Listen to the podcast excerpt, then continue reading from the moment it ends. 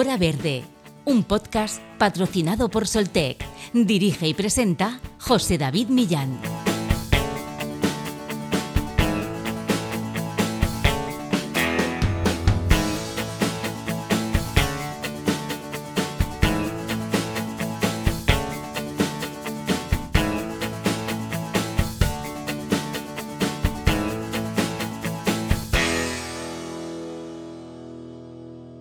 Sector energético está experimentando cambios a una escala y ritmo sin precedentes. La nueva estructura energética contempla basar el modelo en nuevas tecnologías energéticas como las energías renovables, la generación y almacenamiento de electricidad en el mismo sitio, vehículos eléctricos que tendrán un amplio impacto social y económico, así como blockchain energético que pretende democratizar la producción y venta de la energía principalmente entre pequeños productores. Este nuevo sistema de energía inteligente requiere un uso significativamente mayor de las tecnologías de la información y la comunicación que conlleva la digitalización de la producción y distribución de la energía. Esta revolución requiere una amplia expansión de dispositivos inteligentes, por tanto, el rango de posibles ataques o vectores de amenaza se multiplica dentro de los ecosistemas de la energía inteligente y renovable. ¿Cuáles son esas amenazas? ¿Cómo se pueden prevenir? ¿Está el sector preparado en materia de ciberseguridad? Lo descubrimos en este apasionante capítulo de Hora Verde con Alejandro Guillén, director técnico de AEMER, Asociación Nacional de Empresas de Mantenimiento de Energías Renovables. Espero que lo disfruten. Comenzamos, Hora Verde.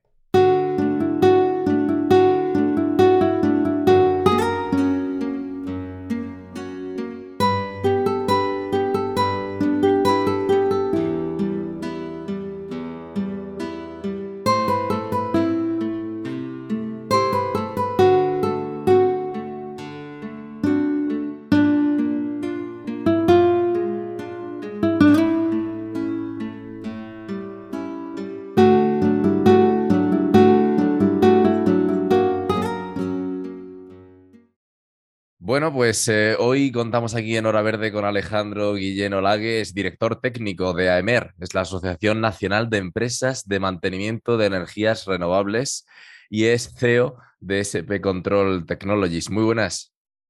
¿Qué tal? Muy buenas, buenas, José David. Encantado, encantado de estar aquí. Bueno, en primer lugar te he presentado Alejandro como director técnico de AEMER. Coméntanos un poco eh, quién es AEMER. Pues mira, te comento rápidamente. Eh, AMER nace hace ya unos años con la, finalidad de ser un punto de encuentro de, expertos que se vinculan al tema de los servicios de operación y mantenimiento. Ah, eh, varias empresas detectaron que es cierto, hay varias más asociaciones más del sector, pero que congregan pues quizá a, los que están al principio de la cadena de valor de los proyectos, aquellas que son ingenierías, que son fabricantes de equipos, eh, incluso los que hacen llave en mano o en el sector que se llaman EPCistas, que viene del término de, en inglés, pero bueno, que, son, eh, que hacen llave en mano, pero que no del todo eh, daban visibilidad a, a, la parte final de la cadena de valor y que es la, la consideramos que de las más importantes porque tenemos que estar y tenemos que, que, hacer que todos los equipos y sistemas funcionen pues por lo menos 30 años. Entonces nace, nace con, eh, con, con esa finalidad y, y, esa misión de ser un punto de encuentro y pues eh, sobre todo de vincular a empresas que, que, están directamente e indirectamente relacionadas con el mantenimiento.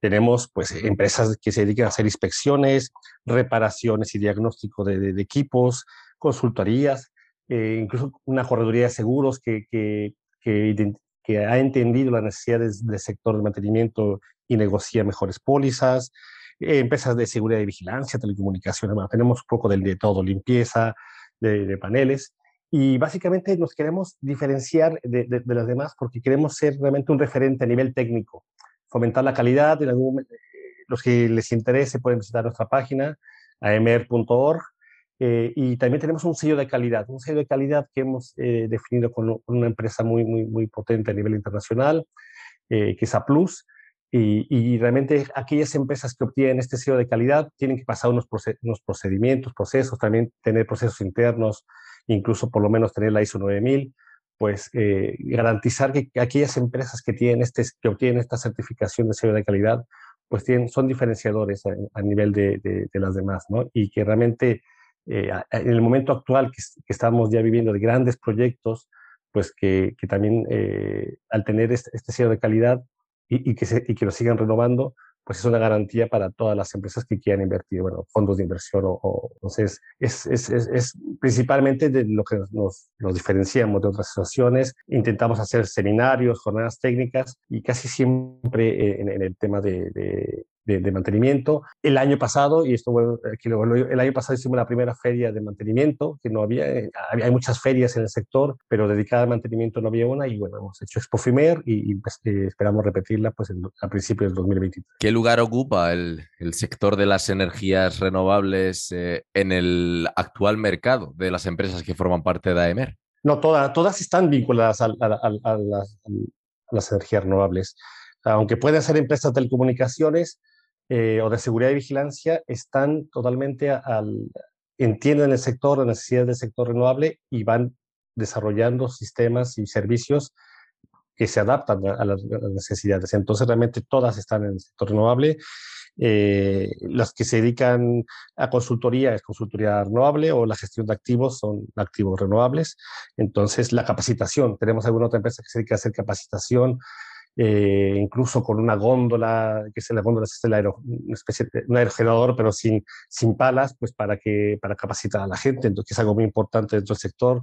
Entonces, todos están vinculados realmente al, a, la, a, las energías renovables y en especial, aunque son, son muchas energías renovables, a la eólica y la fotovoltaica, que son las más grandes que, que, tenemos actualmente aquí en España. ¿no? Bueno, obviamente la hidráulica, pero que ese es un sector que se sale, ¿no? Pero de las que se instalan, de las que, de las que son no tan gestionables, pues es la eólica y la fotovoltaica. Eh, vamos a entrar en materia, Alejandro. Bajo tu punto de vista, ¿cómo está el panorama actual en ciberseguridad en el sector de, de, la energía eólica y la fotovoltaica, que son las principales energías renovables en España, como nos has comentado? Pues eh, realmente hay que considerar que las plantas de energía eólica fotovoltaica. Y vamos a hablar de grandes plantas, obviamente eh, hay, instalaciones eh, domésticas o, más pequeñas, pero las grandes plantas eh, de energía renovable son industrias que, producen energía eléctrica. Entonces vamos a, vamos a si, partimos de que es una industria, pues se enfrenta con los mismos desafíos que cualquier otra industria. Realmente tiene procesos y equipos que son vulnerables. Y también es porque como cualquier otra industria empezó con una arquitectura, empezó con un diseño, pero ha ido evolucionando y esa arquitectura pues eh, se le ha ido agregando elementos que muchas veces eh, por el día a día se puede perder el, control y, entonces son puntos de acceso realmente. El, tema que puede haber aquí es que eh, también ha crecido, han ido creciendo las, las, los tamaños de las, de las, de las plantas renovables eólicas y fotovoltaicas y eso también pues son desafíos mayores. Aquí el tema es que desde el inicio de los proyectos se puedan eh, definir más medidas de seguridad. Y eso, lo, como nosotros como que estamos en la final de la cadena de valor, pues intentamos levantar banderas casi siempre. Y el tema es que eh, los que son dueños de, de estas grandes plantas, pues muchas veces van cambiando con, en pocos años. Quizá con quien era un interlocutor eh, hoy, pues o hace un año, ya no es este año. Entonces, bueno, es, lo que en, el, sector llevamos, hay mucho cambio de manos de, los, de los activos renovables y, es que mucha gente pues participa, financia, pero eh, su, su, visión no es a, mediano o largo plazo. Entonces, pues es, es un punto de, de, mejora que, que tenemos que, que, ver, porque realmente estas grandes, estas grandes instalaciones se, se proyectan, se hacen, y, y, aunque tienen que durar 30 años, van cambiando a lo largo de esos 30 años de diferentes eh, dueños. Esos dueños tienen que estar ser sensibles de, lo que representa tener esta industria de, generación renovable.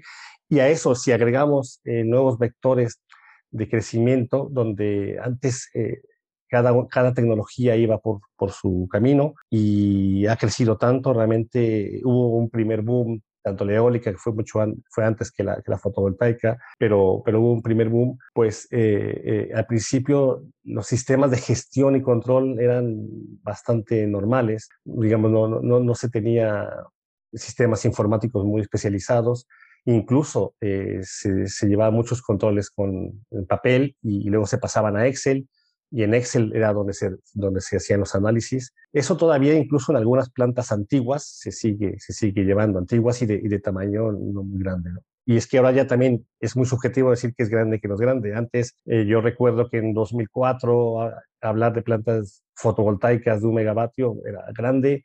Eh, luego cuando se empezaron a hablar de 5, mucho más, de 50, y ahora estamos hablando de cientos de megavatios. Entonces, pues bueno, eh, esas, esas plantas que son realmente muy grandes, pues necesitan eh, ya gestión totalmente digitalizada y para digitalizar toda esa información y tenerlo, pues son, eh, se necesitan muchos equipos y sistemas. Entonces, hay que protegerlos, hay que tenerlos actualizados. ese es un tema que, que también, que, también tiene el sector.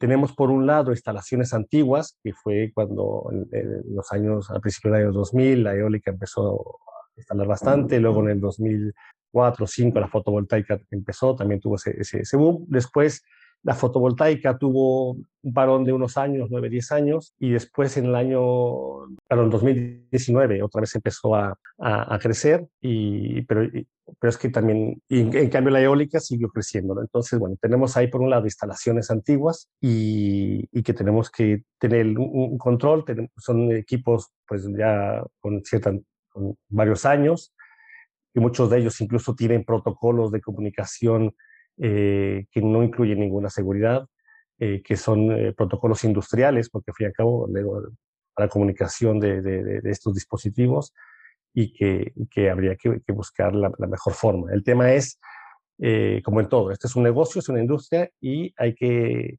sensibilizar a los dueños, a, los que toman decisiones de inversión que puedan eh, realmente eh, sensibilizarse de, los riesgos que, puede implicar un, ataque y, un ataque que puede ser eh, para, varias, formas. Generalmente puede ser para destruir o perjudicar las instituciones o empresas, destruir información, pero realmente, o anular equipos ¿no? o sistemas, pero realmente ahora estos ataques han pasado de buscar de, destruir esa información a, recopilar la información, porque la, información es, como en todo, en todo sector, es oro, es, tiene mucho valor y entonces pues también hay que proteger esa información, más allá de que, puede ser que, alguien quiera atacar y, anular equipos, que puede ser también muy peligroso porque esto puede causar un daño en una planta, una planta renovable de, este de esos tamaños, pues eh, digamos que daños en, en, cascada para, para, la red, ¿no? Entonces, sí, se puede por ahí, pero también el tema de, de los datos, porque se puede, alguien puede acceder a, plantas para recopilar los datos históricos de operación eh, que, dan, que, que, si se saben analizar y se meten realmente a la, inteligencia con la inteligencia artificial, pues se pueden sacar eh, conclusiones muy, muy importantes que, que, valen, valen mucho dinero. Entonces, es, en principio es, por ahí donde, donde, como puedes estar. Tenemos plantas eh, antiguas, plantas nuevas y luego también un nuevo desafío que es eh, que, van a funcionar conjuntamente, ¿no? Conjuntamente en las, las, plantas. Donde hay una planta eólica se puede poner una planta fotovoltaica eh, que trabajen conjuntamente y luego también, si así van a trabajar así, pues que, que, tengan almacenamiento con las diferentes tecnologías de almacenamiento, con las que están quizá más, más robustas, como puede ser con, hidrógeno, ya será hidrógeno verde, o el tema de baterías de ion litio, de flujo como Vedox, y, bueno, pues entonces ya le agregamos más elementos a la, a la red y al sistema, y, justamente se hace un ecosistema pues más variado, con más proveedores, con más equipos, digamos que tiene que ver un director de red que, que, lleve todo esto dentro de la organización, pues porque ya, se vuelven redes mucho más complejas. Bueno, AEMER aglutina diversas empresas, eh, obviamente con servicios y clientes internacionales. Quería preguntarte, Alejandro, pues cómo se han visto afectadas por, por la pandemia y si ha sido, más que una crisis, una oportunidad para el desarrollo de nuevos servicios que, que avancen hacia el control en remoto, pese a las amenazas que estamos viendo que pueden existir, claro. Sí, la pandemia siempre se puede enfocar de, dos formas, pero bueno, siempre intentamos enfocarlo de, de, una oportunidad. Y, y, sí se han desarrollado procesos, eh, eh, pero también eh, el hecho de poder trabajar desde casa o desde cualquier otro punto remoto y, poder llevar la, gestión. Eh, por un lado, digamos que el jefe, el jefe de cuadrilla, el jefe de, la operación, pues eso puede hacerlo desde casa. Y digamos que si mientras tenga su, ordenador, ya sea de escritorio, portátil, eh, con, digamos, con un buen software y, que tenga eh, dentro de la empresa estrategias de seguridad, no va a pasar nada mientras use una, red inalámbrica pues, segura, con, autentificación o incluso a través de un, túnel de estos que llaman un VPN, no hay problema. aquí el tema que pasó en la pandemia es que pues, eh, la, la, operación, el mantenimiento se tiene que hacer en campo. Entonces, pues eh, al principio fue, fue más complicado y, y aunque no, no, era un sector eh, como tal definido de, de prioridad, pues eh, la gente siempre estuvo, siempre estuvo buscando la forma de, de estar ahí. Muchas veces tenían que ir a, lugares lejanos donde no había donde hospedarse, donde no había donde comer. Pero bueno, pues al final siempre, siempre se sale adelante y, y, fue una oportunidad para, pues para consolidar eh, los servicios y que, que los, los, que son los clientes, pues que, que vieran que, que, al final siempre se, se, sale adelante. Ahora con el tema, por ejemplo, que está pasando de, Ucrania y China, que siguen todavía con restricciones de, de COVID, pues eh, hay veces que sí, no llegan eh, repuestos y hay que buscar, hay que buscar opciones de, reparación. Y es donde siempre una empresa de reparación y mantenimiento, pues eh, tiene, tiene algunas, tiene opciones para, para, seguir, para no parar la planta, por lo menos, no parar un, un aerogenerador o esto, y intentar minimizar siempre los daños. ¿no? Son momentos en que hay que, que hay que estar, que ser flexibles y tratar de definir los procesos de, de mantenimiento.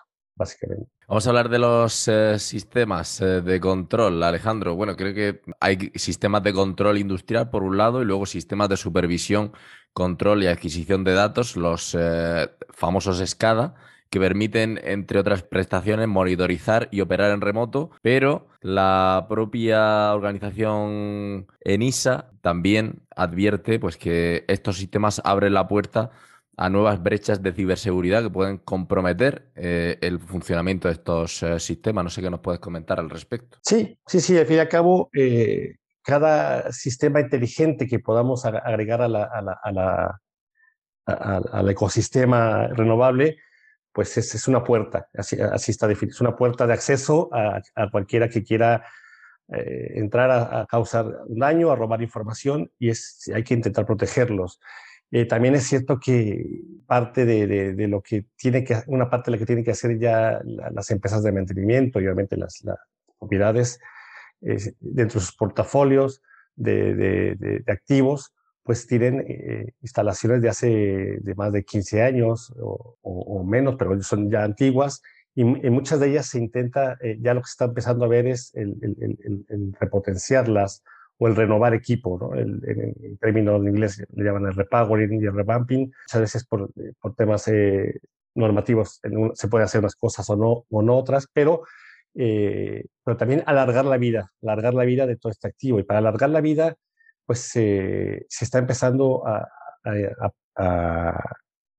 poner en este ecosistema pues eh, algunos sensores también de, Internet de las Cosas que también permiten recolectar más información de lo que tenía eh, al inicio el, sistema eh, y, también saber si, por ejemplo, en, en, un aerogenerador las vibraciones, cómo están afectando al desgaste, eh, si las palas están, que están haciendo el ruido, más ruido de lo, que tienen que hacer. Eh, en, la fotovoltaica, ver si la suciedad, eh, que tanto reduce la, la, producción. Cada vez hay, más sensores, más sensores también climáticos para prever si tienen que parar el, el, la planta ante una posible tormenta, y que los operarios no, tengan un riesgo. Eh, quizá en una fotovoltaica es más sencillo, se retiran, pero en una eólica, si están trabajando en la parte de arriba, pues de aquí a que bajan, pues eh, pueden estar en peligro.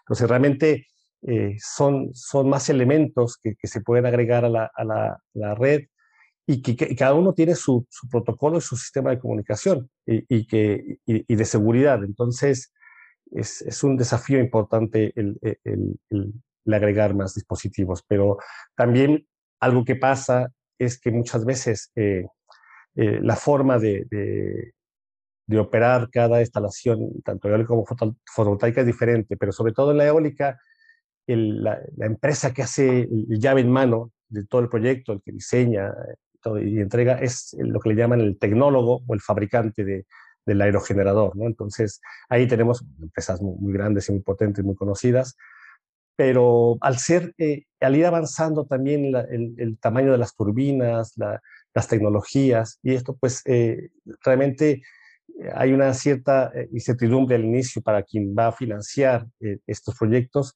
y pide y, que se quede este tecnólogo pues por por lo menos 5, 6, 7 años dando las garantías de, que todo va a funcionar bien. Y en ese, en ese proceso, pues eh, el, tecnólogo puede, puede haber una contratación de, total garantía y, de, dando todos los repuestos y todo, o una garantía parcial, pero, pero realmente el, el dueño, que, es, que, que, después se va a quedar ahí, no tiene toda la información de la planta, es, es realmente el, el, tecnólogo, el fabricante que tiene y gestiona todos los datos, y lo que se está tendiendo a hacer ahora es hacer una escala en paralelo, básicamente, o sea, un poco regreso a lo que tú decías, es poner un sistema eh, paralelo, pues para que, aunque muy bien yo te contrato, yo te pago, pero eh, si quizá los datos no me los das ahora y no sé si me los vas a dar cuando te vayas, se puede poner por contrato, pero es, es complicado. ¿no?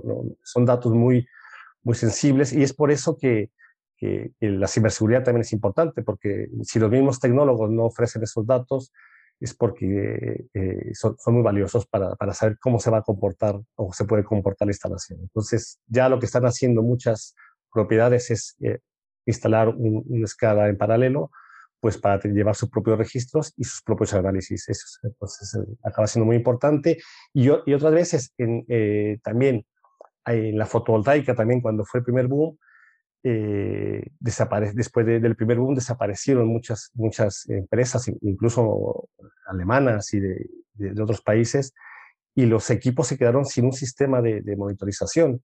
Entonces se tuvo que hacer ingeniería inversa en muchas instalaciones, pues para poder llegar y a, interpretar los datos que ya había en esos equipos y poder eh, monitorizarlos y analizarlos. Entonces, si la empresa, el sector está acostumbrado a, manejar escadas, a hacer ingeniería inversa, pero eh, generalmente el, objetivo es que los procesos no se paren, que las máquinas no dejen de producir y hemos quizá descuidado un poco el tema de la seguridad de los datos. Quería hacerte la, bueno, la pregunta muy de forma directa para que le quede claro a nuestros oyentes y te pido que seas... Eh, lo más concreto posible. ¿Crees que está el sector de las energías renovables lo suficientemente protegido para las amenazas actuales en un mundo tan inseguro y global como es el de Internet? Mm, eh, es que, y es que no quería contestar. O sea, es, simplemente es una industria y qué industria está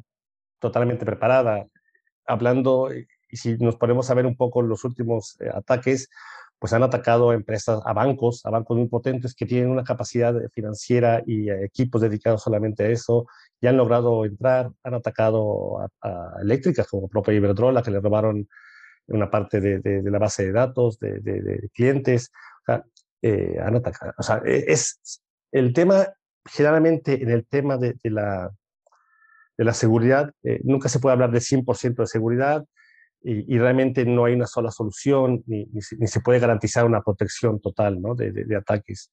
Yo creo que aquí lo, más importante es, eh, es tener sistemas, es, es, conocer primero los, los riesgos que tienen nuestros, nuestros equipos, nuestros, nuestros sistemas, es definir escenarios de impacto, ¿no? un poco saber qué pasaría si me atacaran, eh, definir qué, servicios se verían comprometidos, qué penalizaciones podría tener en caso de que se pararan, porque cada planta puede tener diferentes contratos. Algunos eh, participaron por tema de subastas en su momento y, tienen eh, unas penalizaciones, otros simplemente mejor las penalizaciones son menores.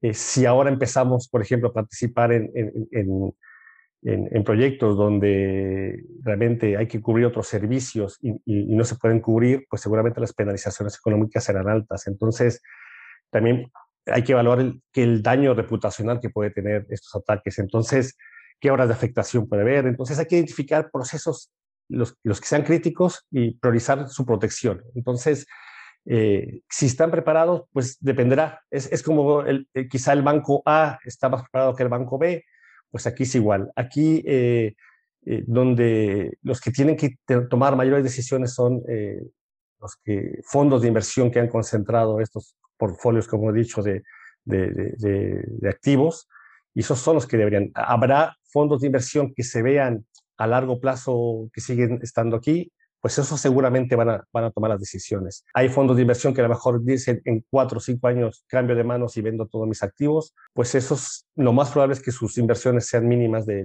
de, ciberseguridad. ¿no? Entonces, eh, aquí es el, tema es ese, que es, es, es, un, es, un, negocio también, además de ser obviamente renovable y de, de, dejar de emitir emisiones de CO2, pero hay inversiones detrás y, y eso hay retornos de la inversión que se están buscando. Entonces, dependiendo quién, cómo quieran actuar cada uno de los dueños de todos estos eh, eh, proyectos, pues eh, será el grado de seguridad que tengan, ¿no? Porque realmente hay, habrá empresas que sí especifiquen roles y perfiles de usuario y, las funciones que tiene que hacer cada uno, mejores prácticas y metodologías, o sea, y habrá otras que sean mínimo, ¿no? Entonces, es, no podemos, por eso no podemos decir que, que, que si el sector como tal. O sea, habrá partes del sector que sí están preparadas y partes del sector que, están en proceso, eso también es, es, cierto, partes que, pero también tienen que entender, tienen que entender el, primero al hacer una auditoría de los, los riesgos, de realmente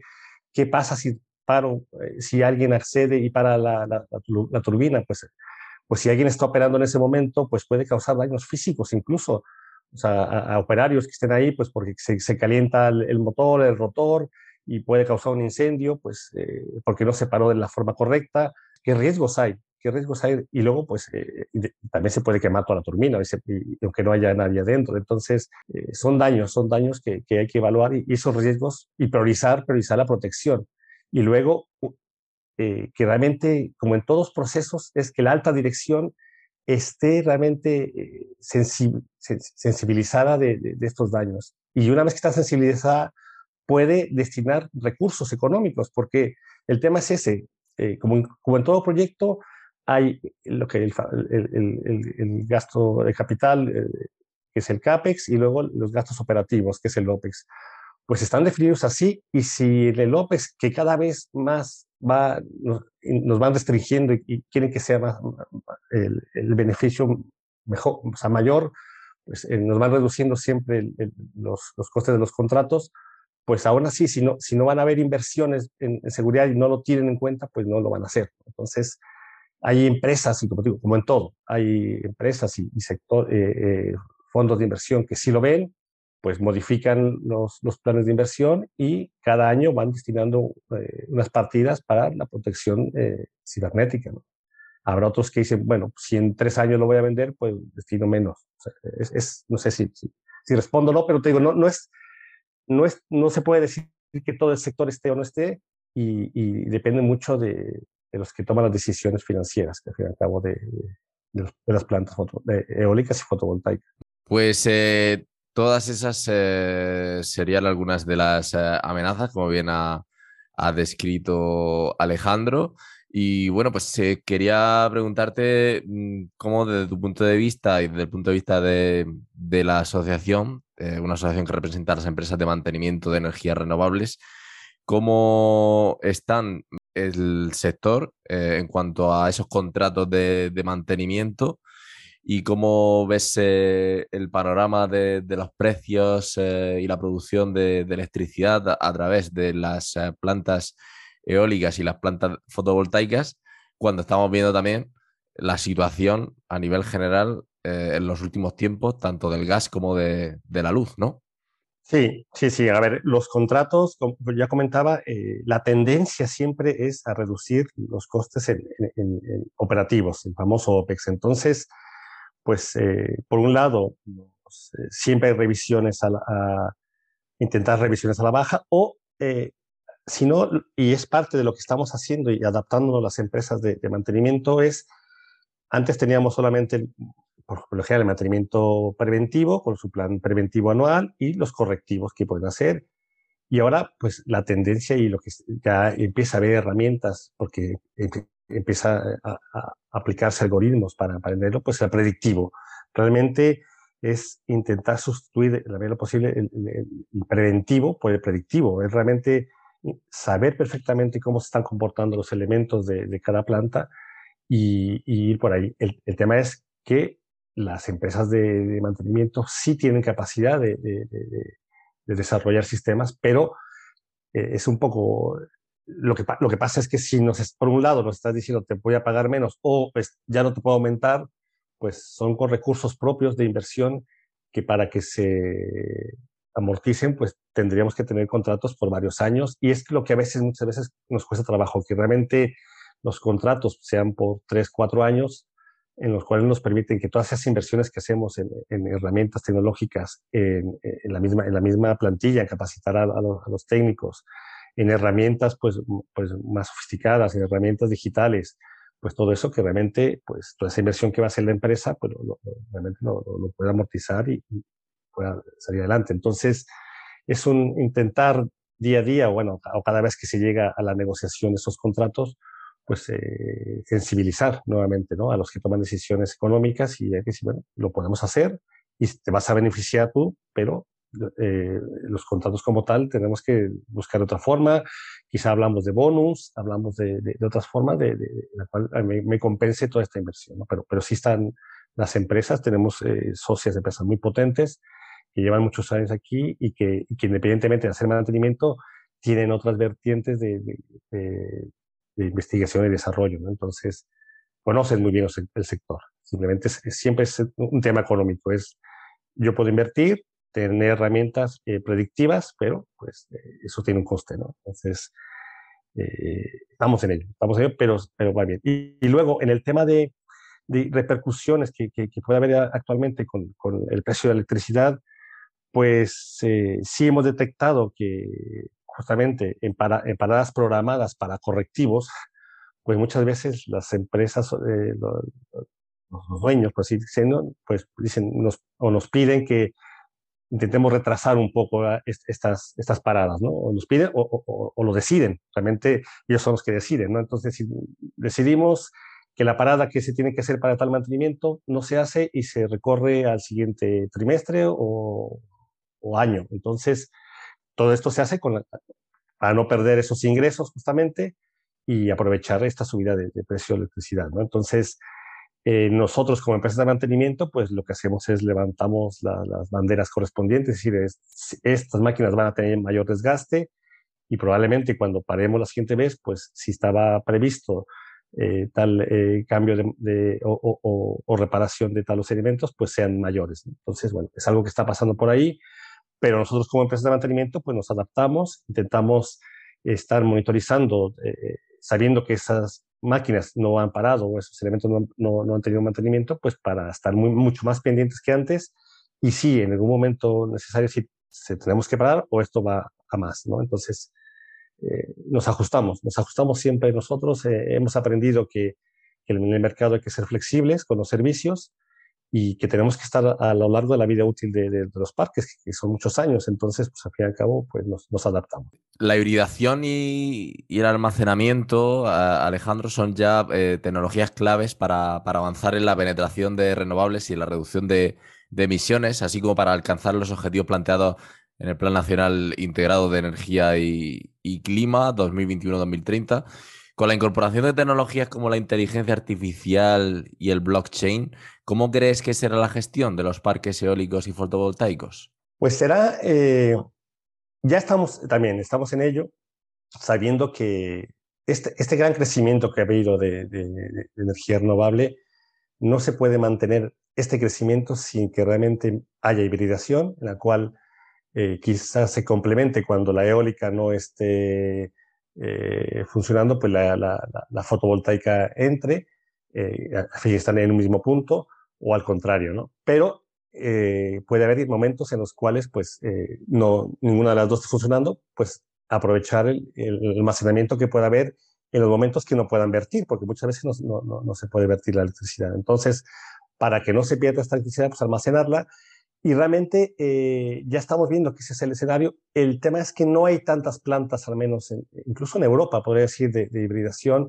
Quien lleva la, la, ventaja y, mayor, información y desarrollo está siendo en Australia. Y, y, nos volteamos mucho a ver qué está pasando por ahí.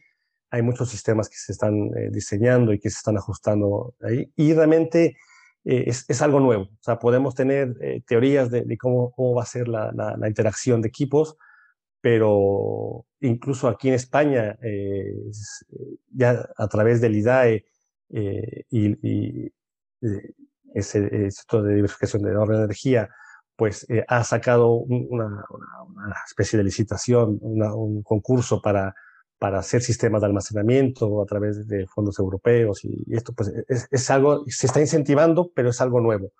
Eh, realmente no hay mucha información de, cómo vamos a interactuar y realmente qué tecnologías de almacenamiento va a venir mejor para una instalación u otra y, dependerá también de, de los sistemas, eh, del, recurso eh, renovable que haya. O sea, si a lo mejor en un, lugar donde el recurso eólico y el recurso solar sean sean muy potentes, pues quizá conviene más el, hidrógeno, por así decirlo, pero, pero quizá en otras donde sean eh, una más que otra, pues en las baterías. Entonces, también el, ver si se pueden poner, por ejemplo, ultracondensadores que realmente den la, energía que necesita la red para no estabilizarse, la dé muy rápido, en, milisegundos. Pues eh, habrá que ver, eso quizá en, sistemas que de, de, las islas, pues eh, venga mucho mejor ese tipo de, de, de, sistemas de, almacenamiento, ¿no? Puede ser, y, también va a ser, eh, puede ser mixto también, puedes tener ultracondensadores que, que respondan muy rápido y que y también a la vez en paralelo también tener baterías, ¿no? O otro tipo de almacenamiento. Entonces, realmente, eh, ¿cómo, ¿cómo va a interactuar todo esto? Obviamente se necesita estos elementos que he dicho, la inteligencia artificial, primero, si hablamos de Big Data, pues es que haya muchos datos, pero que sobre todo que los datos sean de calidad. Es algo que nos ha pasado en los cuales los sistemas SCADA por algo fallan y no, eh, a veces que requerimos que los datos sean cada segundo y en algunos casos cada minuto, la frecuencia puede variar de lo que se quiere analizar, pero muchas veces los SCADAs fallan y, necesitamos datos de calidad para poder realmente identificar y, y, analizar los datos. ¿no? Entonces ahí es donde entra la inteligencia artificial, que puede rellenar esos datos eh, con, algoritmos. Y luego también el tema de blockchain, pues es simplemente eh, el lugar donde se vaya a concentrar toda esa información de todos, este, de todos estos elementos de los ecosistemas, pues esté, esté replicado y esté asegurado, ¿no? Pues para que justamente no se puedan introducir a, a cambiar la información o a, a robarla. Entonces, es, es, algo que, tendremos que, que, que eh, trabajar en ello pero como puedes ver, son muchas eh, empresas que, participan, muchas, muchas tecnologías que, que básicamente estamos integrando, estamos integrando y, aquí participará el que pone los electrolizadores, eh, el de las baterías, el, el que tiene el que hacer las pruebas de, de, los, de, los, servicios auxiliares que se van a brindar a la red, eh, cómo la red cómo nos lo va a dar, también faltan un poco más normativa en ese aspecto. Entonces, eh, todo esto va a cambiar muy pronto y en pocos años, pero estamos, estamos ahí atentos a, todo ello. Alejandro, ¿hay hueco para la nube pública en, en, el sector de las energías renovables? ¿A qué te refieres con la nube pública?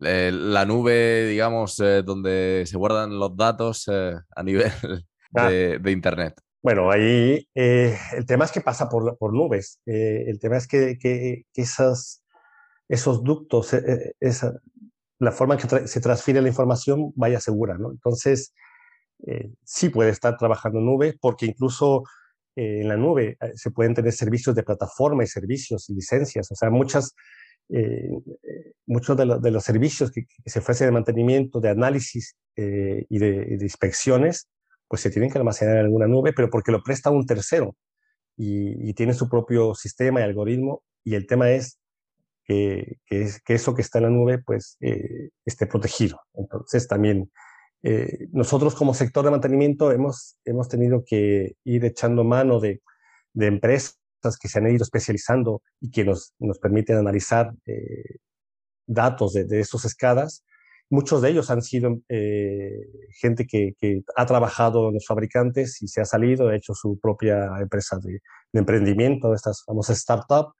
Y, y, esto es gente que conoce muy bien, pero quizás se han enfocado, y pasa lo mismo, se han enfocado mucho, saben perfectamente cómo analizar los datos, cómo recogerlos, pero ahora el siguiente paso es protegerlos, ¿no? Y, muchas veces los servicios se ofrecen desde una nube a través de licencias o a través de plataformas eh, y, están ahí y ahora hay que protegerlas.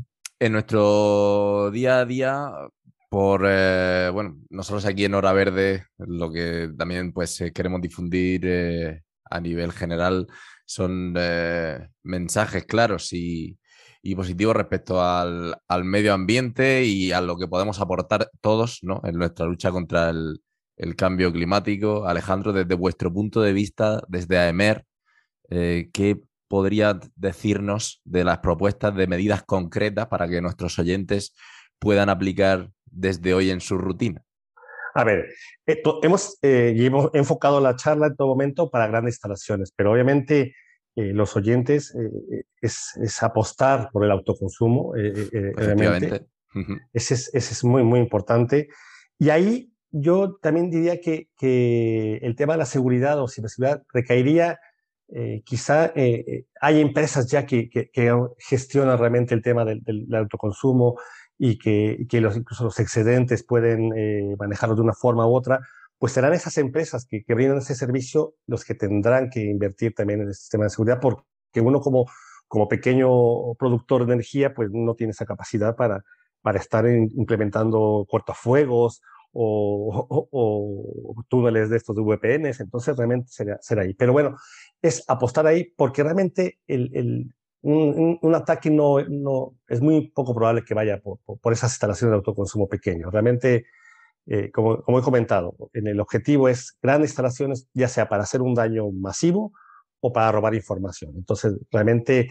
Eh, hacia donde va también, y lo veremos también en pocos años, es a las famosas Smart Cities, pues donde justamente eh, la información que llevo en mi contador eléctrico, pues yo eh, automáticamente un algoritmo quizá me diga en este momento eh, en, el garaje tienes el, coche eléctrico que no vas a usar, lo tienes cargado, pues y ahora el precio de la electricidad es tanto, pues te conviene venderlo. quizá uno va a definir sus reglas, las reglas que uno quiera, y, automáticamente uno va a estar vendiendo electricidad del, coche eléctrico y lo cargaré cuando la electricidad sea más baja y realmente esa interacción de, compra-venta de energía, pues eh, lo vamos a ver a nivel eh, consumidor, ¿no? O sea, a nivel, no, no, no, industrial, sino a nivel de casa. Entonces, es algo que es una apuesta, que, que sigan apostando. Realmente, ese es donde se nota el cambio. estas grandes instalaciones son necesarias, también está bien que estén, que estén reguladas y, y, no en todos lados tienen que estar, pero donde realmente se nota el cambio y donde realmente el, eh, hay un crecimiento es en, a nivel residencial y doméstico, ¿no? Ese es donde se tiene que apostar, básicamente, porque...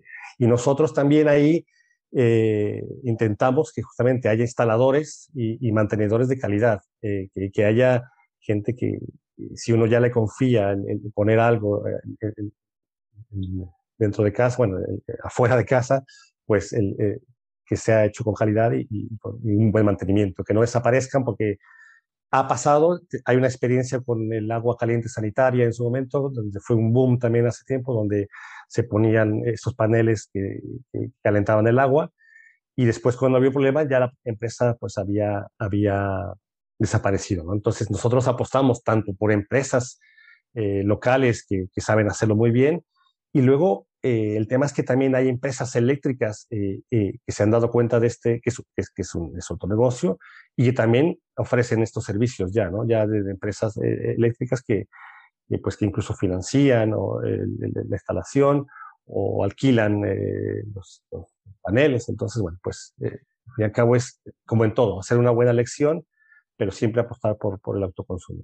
Pues eh, sí, así es, apostar por el, por el autoconsumo que tiene claros beneficios, lógicamente, pues eh, para, para, el usuario final, para el, usted y para mí que estamos aquí escuchando y haciendo este programa.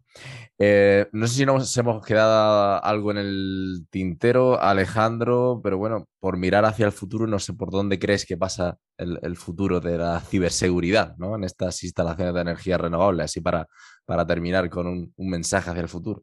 Pues eh, en aprender, en estar atentos a los avances tecnológicos, y, pero sobre todo, yo quiero recalcar eso, que, que sea el sistema que sea, del tamaño que sea, es eh, conocer cada sistema, hacer auditorías de lo que uno tiene de, equipos y, quizá eh, darle mayor prioridad dentro de estas empresas de, que son gestores de activos que pueden tener en su cartera decenas o cientos de megavatios de ya eólica, fotovoltaica, pues el darle prioridad a una persona que, sea el, gestor de las redes y que realmente esa persona sea la, que, esté actualizada lo más posible y que intente minimizar siempre los, posibles daños, ¿no? O sea, que, que, que, haga las auditorías, vea lo que hay, que se hagan eh, realmente estrategias eh, internas en las empresas. Y luego está el saber si quiero o no, eh, que es muy importante, unir mi red de operación, o sea, todo lo que tengo en las plantas fotovoltaicas, con mi red interna de, de, la empresa, donde quizá tengo a la gente de administración, que ve los proveedores, y que, en principio todos estos sistemas ERP de, como tipo SAP y esto, donde se juntan todas las áreas de las empresas, pues está muy bien y, y es muy funcional, pero pues quizá si junto estas redes, tanto las administrativas internas de la empresa como las operativas que tengo en campo, que ya hemos visto que son muy complejas porque eh, tienen muchos equipos, estamos metiendo más equipos de, de, Internet de las Cosas, eh, sensores, todo esto, pues eh, son, como dijimos, son todas son puertas, los escadas, todo, son puertas de posible acceso. Y ha habido casos en los cuales han, entran por una parte la más débil de la red y llegan hasta donde quieren y donde entonces es posible que juntemos las redes, pero es una mayor inversión de, de seguridad. Entonces, bueno, pues quizá no es necesario proteger todas las empresas de, eh, energética, por así decirlo, de, ciberseguridad y, definir, ir por fases y definir, saber justamente los riesgos que tiene cada una y priorizar las, inversiones de ciberseguridad. Pero eh, eh, es un hecho que es algo que ya no tiene que estar presente en todas las empresas, del tamaño que sean, pues porque el, ya digo, ya sea por un lado el tema de causar daño, que, desde mi punto de vista no va a ser tanto es los ataques, los habrá, puede haber, puede haber, pero es sobre todo que los datos que, que yo gestiono, eh, que están dentro de mi cartera de activos, valen mucho, valen mucho y que, y que también eh, incluso alguien los puede corromper y, y, y, la información que yo tenga ya no me valga y entonces todas mis, mis, mis, planificaciones, estos ya no las puedo tener, o se pueden hacer copias de seguridad de esto, pero básicamente es que, que tengamos, eh, que el tema de ciberseguridad ya está presente y que seamos sensibles de que todas esas recomendaciones y reglas las, las cumplamos, ¿no? Realmente se cumplan. Eh, y muchas veces eh, ya, ya, no pasa, ya no pasa, pero antes pasaba hasta hace unos años que uno eh, iba a, las plantas fotovoltaicas, se metía al, famoso router, el, el, el, router central de todas las comunicaciones, y la, la contraseña era 1, 2, 3, 4 o admin. O sea, que, que, eso se quedó al principio hace años y nadie las cambió. Y, claro, pues obviamente teniendo eh, esas claves que no son nada, que son muy débiles y nada robustas, pues eh, el hecho de que no hay un proceso interno de, sensibilización ni de, ni de, políticas de seguridad. Pues eh, así es, Alejandro, Alejandro Guillén, director técnico de AEMER, Asociación Nacional de Empresas de Mantenimiento de Energías Renovables. Ha sido un verdadero placer hablar de este tema tan interesante como es la ciberseguridad en instalaciones eh, renovables, que cada día pues eh, hay, como hemos visto en los últimos tiempos, esos ciberataques que complican y ponen en riesgo estas instalaciones y que cada día pues hay que estar mejor preparados y seguro que ha sido de mucha utilidad esta entrevista para nuestros oyentes.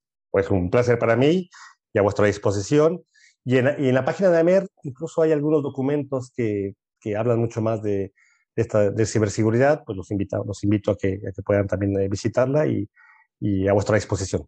Muchísimas gracias, Alejandro, por estar en Hora Verde y esta es eh, tu casa. Un abrazo. Gracias, un abrazo.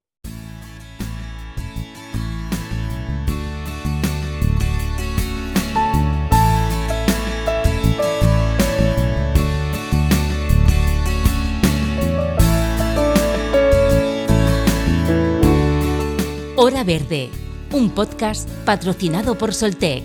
Dirige y presenta José David Millán.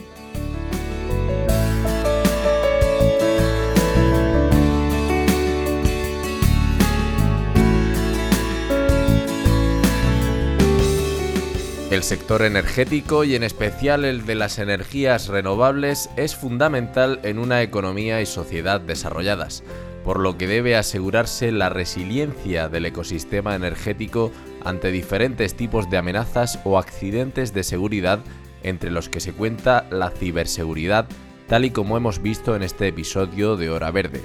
Las nuevas instalaciones y equipos que se desarrollen e instalen deberán hacerse bajo principios de ciberseguridad y privacidad desde el diseño y a lo largo de toda la cadena de suministro, así como de su ciclo de vida, en este sentido, es fundamental la definición y seguimiento de estándares claros y de un marco de certificación que aporte seguridad a usuarios, fabricantes y operadores. Integrar la ciberseguridad y privacidad desde el diseño implica fomentar una cultura de ciberseguridad en las organizaciones de forma que puedan definir y gestionar políticas de ciberseguridad, capacitar a las personas, adoptar ciclos de vida ciberseguros para el desarrollo de los equipos y pensar en las respuestas ante posibles incidentes. No debemos olvidar considerar la ciberseguridad de las nuevas interrelaciones y dependencias que se irán estableciendo entre los diferentes servicios ligados a la utilización de nuevas tecnologías como la 5G, así como la aplicación responsable de la inteligencia artificial. Ha sido un verdadero placer compartir contigo este episodio. Si te ha gustado, compártelo en tus redes y suscríbete a Hora Verde en iVoox, Spotify y Apple Podcasts. Nos escuchamos la próxima semana. Cuídate y sé feliz.